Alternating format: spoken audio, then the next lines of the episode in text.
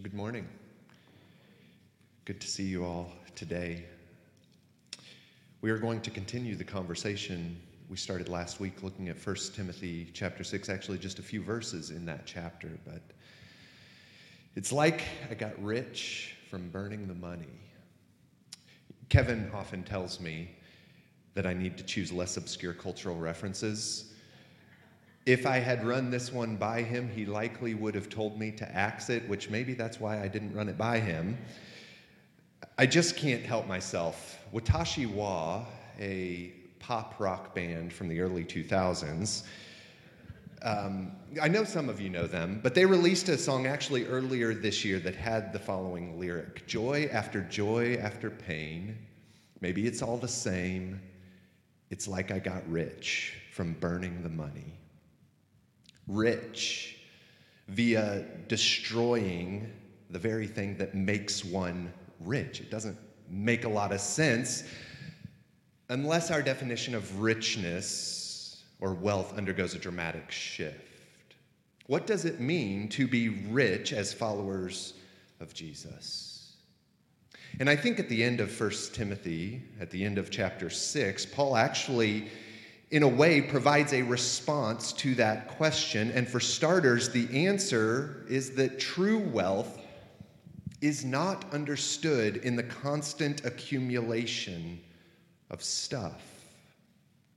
In fact, Paul suggests that that pursuit would actually be rather empty, a meaningless endeavor. If you put hope in wealth, he says, you are sure to be disappointed precisely because wealth is so uncertain. Or as Jesus insists, moth and rust are going to destroy, thieves will break in and steal. So in 1 Timothy chapter 6, as Paul has been helping Timothy navigate some issues involving false teachers in the church in Ephesus, we, we discover that the issue wasn't only what was being taught by the false teachers, but the fact that pride and greed were some of the guiding forces at work. And so, right at the end of this letter, he has a strong warning for those who follow Jesus, which could be summed up in this way Give care to how you view and interact with wealth.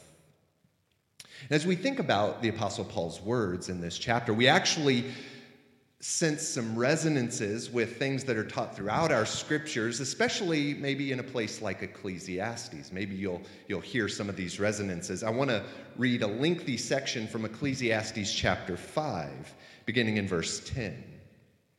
He who loves money will not be satisfied with money, nor he who loves wealth with his income. This also is vanity. When goods increase, they increase who eat them. And what advantage has their owner but to see them with his eyes? Sweet is the sleep of a laborer, whether he eats little or much, but the full stomach of the rich will not let him sleep. There is a grievous evil that I have seen under the sun riches were kept by their owner to his hurt, and those riches were lost in a bad venture. And he is father of a son, but he has nothing in his hand. As he came from his mother's womb, he shall go again, naked as he came, and shall take nothing for his toil that he may carry away in his hand. Now, if you remember at the beginning of the book of Ecclesiastes, chapter 1, the author says, sort of as this verbal resistance vanity of vanities, all is vanity.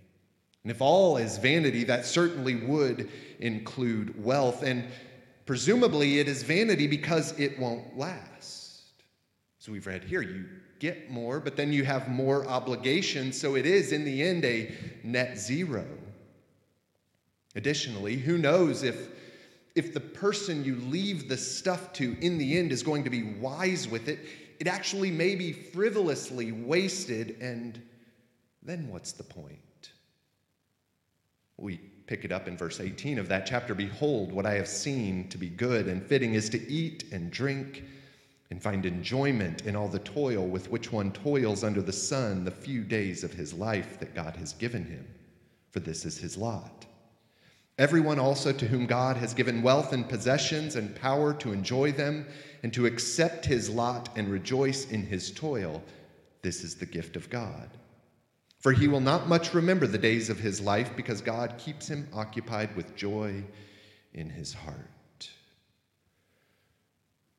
Presumably, the answer from the author of Ecclesiastes is to enjoy what you have now and, and attempt to understand everything as a gift from the hands of God. I think we've probably all heard those proverbial stories of the child receiving or maybe buying an article of clothing, maybe a new pair of fancy tennis shoes, maybe like the ones I have on now. But they love them so much, want to make them last. How can I ensure these fancy tennis shoes won't wear out? I know, I won't wear them.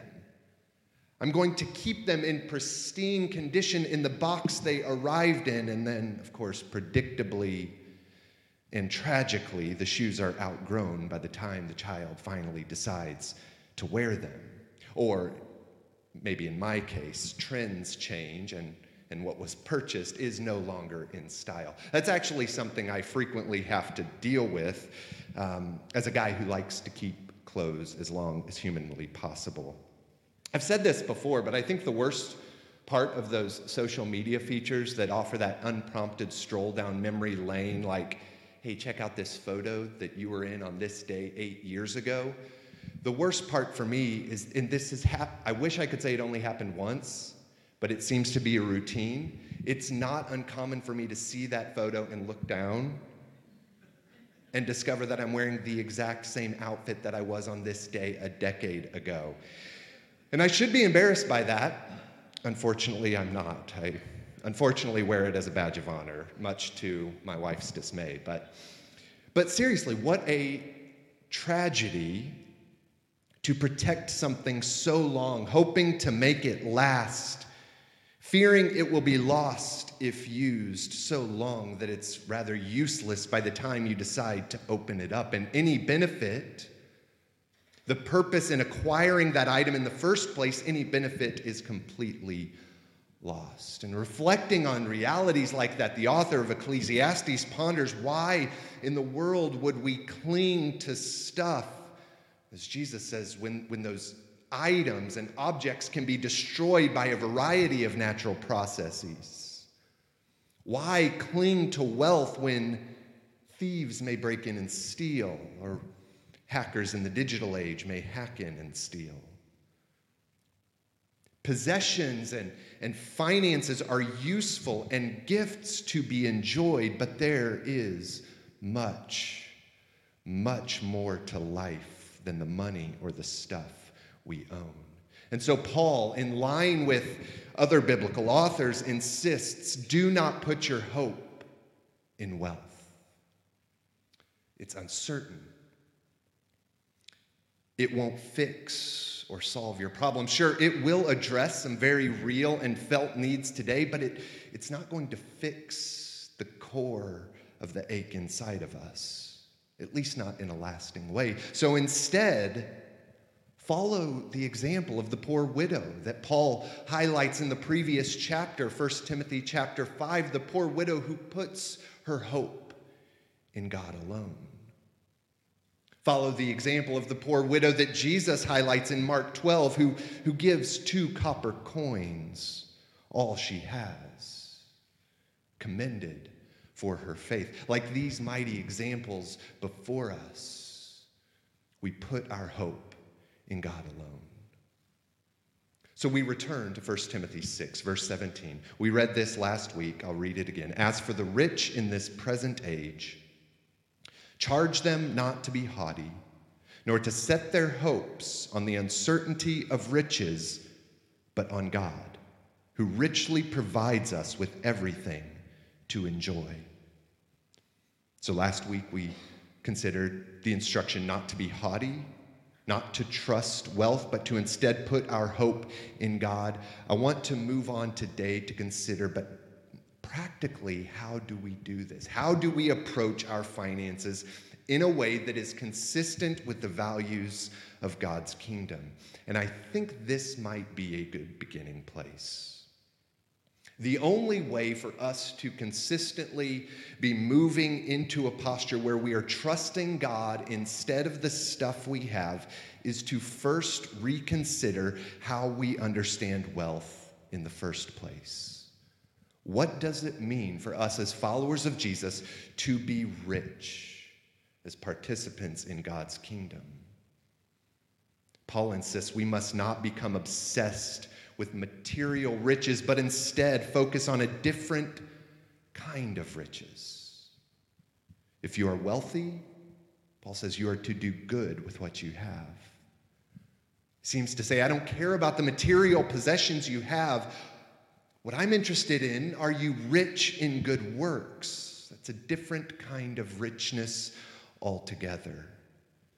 It isn't quantifiable, at least not in the same way. The benefits of that kind of richness, being rich in good works, the benefits certainly aren't as apparent or obvious, but the benefits are still there. Being rich in good works, moving in generosity, opening our hands to share is actually a path to true wealth that lasts. We become truly wealthy when we are able to open our hands, when we become increasingly dissatisfied with the empty promises of simply possessing for myself. It's like I got rich from burning the money. It's like I found true wealth, joy, and freedom from relinquishing an obsession with that stuff. So, this is what we focused on last week. So, you may be thinking, oh, we're just through the introduction. And yes, we are. So, buckle up. Uh, attachment to wealth has a unique power to damage our souls. Paul explicitly warns here in this chapter it can even cause us to abandon faith entirely, so he insists care is needed. But as we continue reading this section, we find that just as wealth can have devastating effects if it is left unchecked and used self indulgently, it can also be a real benefit and blessing to the world around us. Verse 18 they are to do good, to be rich in good works, to be generous and ready to share thus storing up treasures for themselves as a good foundation for the future, so that they may take hold of that which is truly life. So we hold finances, we hold anything we own with an open hand. As I have freely received, I now freely give. If I can see all of life as a gift, I think this becomes a much easier posture to assume. The challenge, though, is that our culture is constantly moving us in the opposite direction. And because of that, I want to suggest that we need practices, at least I do. I need practices or habits that break me out of those ruts of self indulgent consumption. Again, consumption itself is not evil. In fact, it's necessary. If we cease to consume, we cease to live.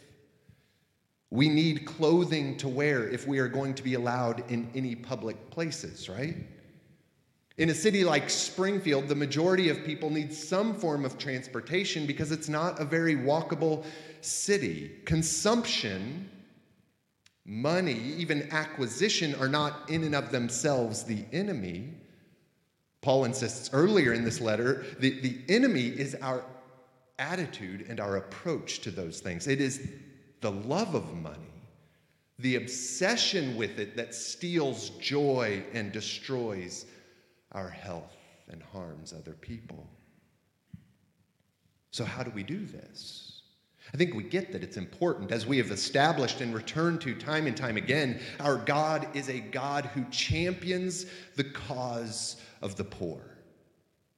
So, how do we handle money in a way that is faithful to that God who champions the cause of the poor? How do we avoid letting what is helpful and necessary become something that dominates and controls? And I think the first step in this process is to incorporate practices that simply keep this reality on our minds. So, Paul calls his audience, the church in Ephesus, calls them to be generous and ready to share. Being ready to share requires, I think, habitual practices that posture your heart in such a way that you can see a need and actually move to respond. Now, again, these are practices, not burdens that I must bear in order to become a good Christian, but practices I willingly take on so that I might continue to discover the richness of life in Jesus Christ. So we practice generosity. We seek to be a generous people. Verse 18 do good, be rich in good works, be generous and ready to share. Now, the immediate, perhaps most obvious benefit of generosity is the person in need who is being helped.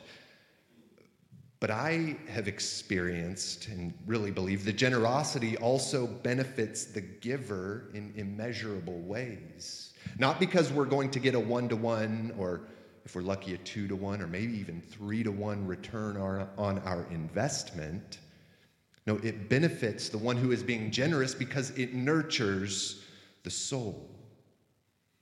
There's a section in Acts chapter 20 where Paul is instructing the elders of the church in Ephesus the, the same church at the center of Paul's concern here in 1 Timothy. And at the end of that speech, Paul says this in verse 35 In all things, I have shown you that by working hard in this way, we must help the weak and remember the words of the Lord Jesus, how he himself said, It is more blessed to give than to receive.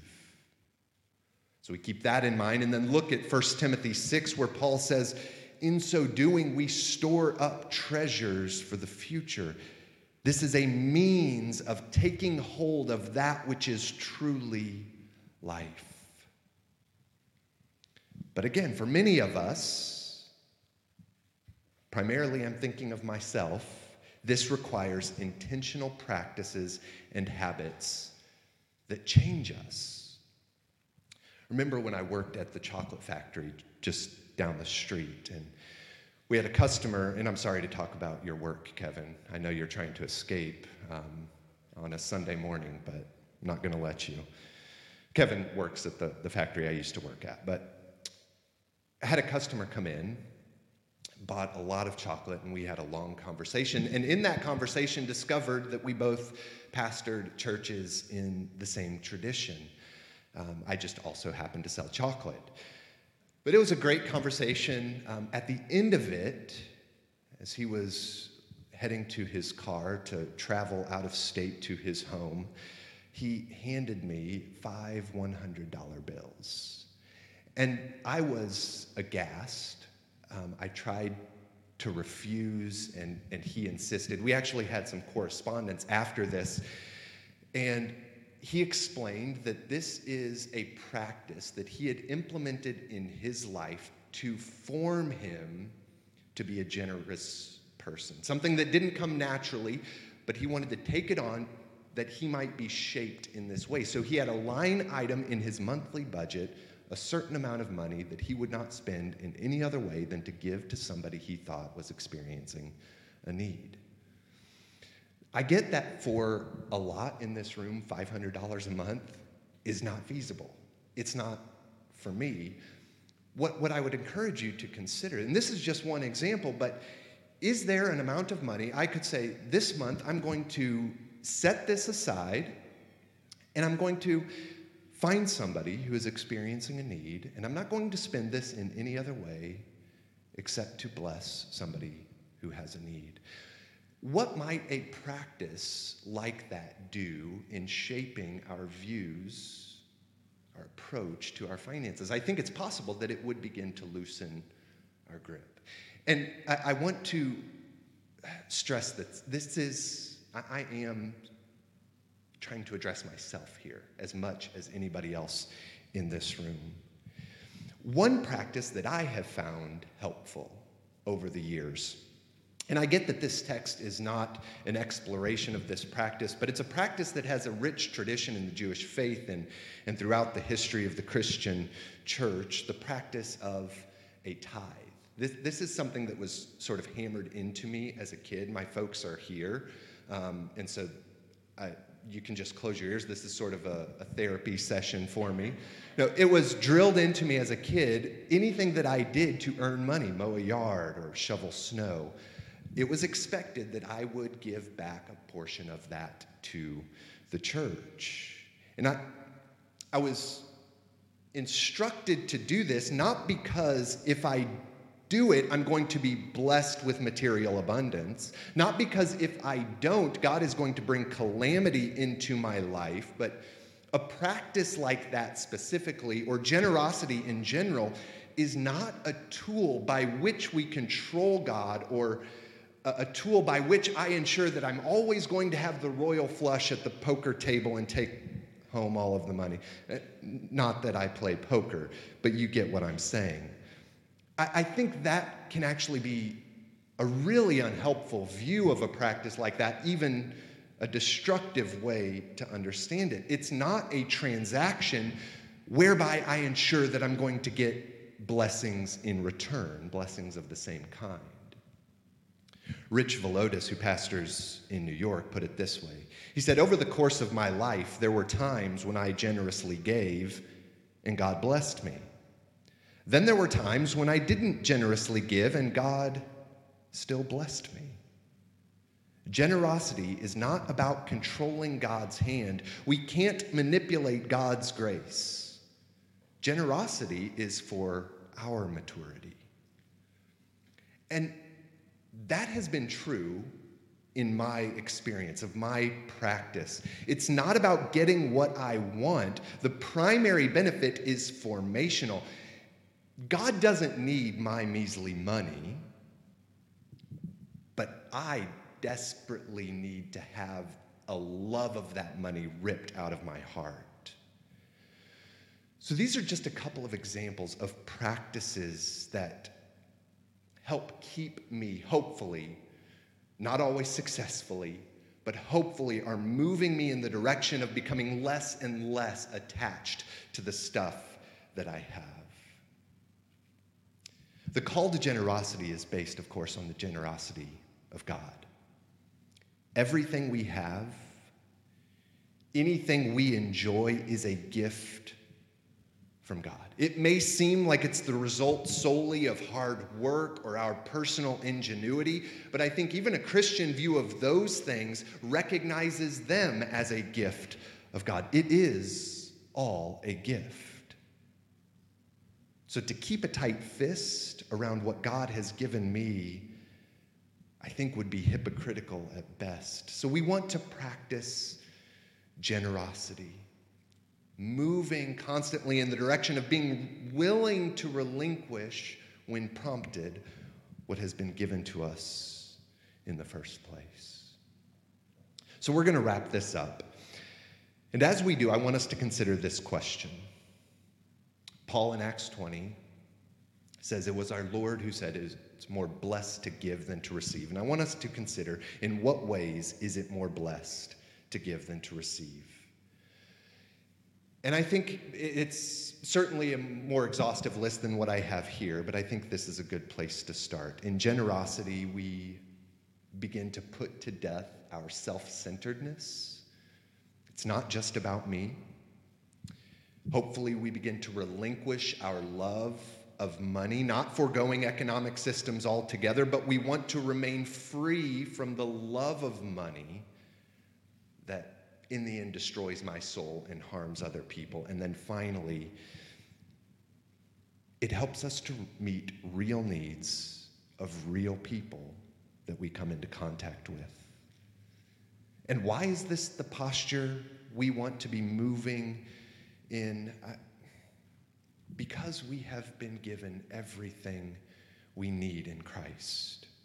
And as we share, we are blessed. And Paul says we begin to take hold of that which is truly life. It begins to shift our understanding of what true riches, what true wealth really is.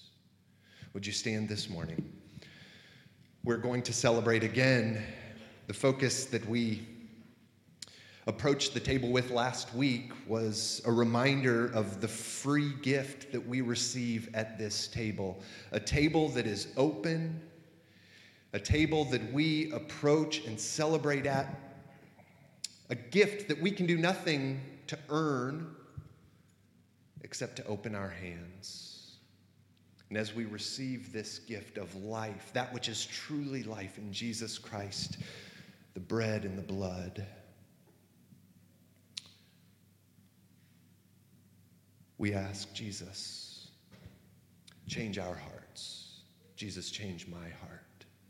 As I freely receive life from you, may I also freely give. I want to say a prayer for us by way of invitation to the table.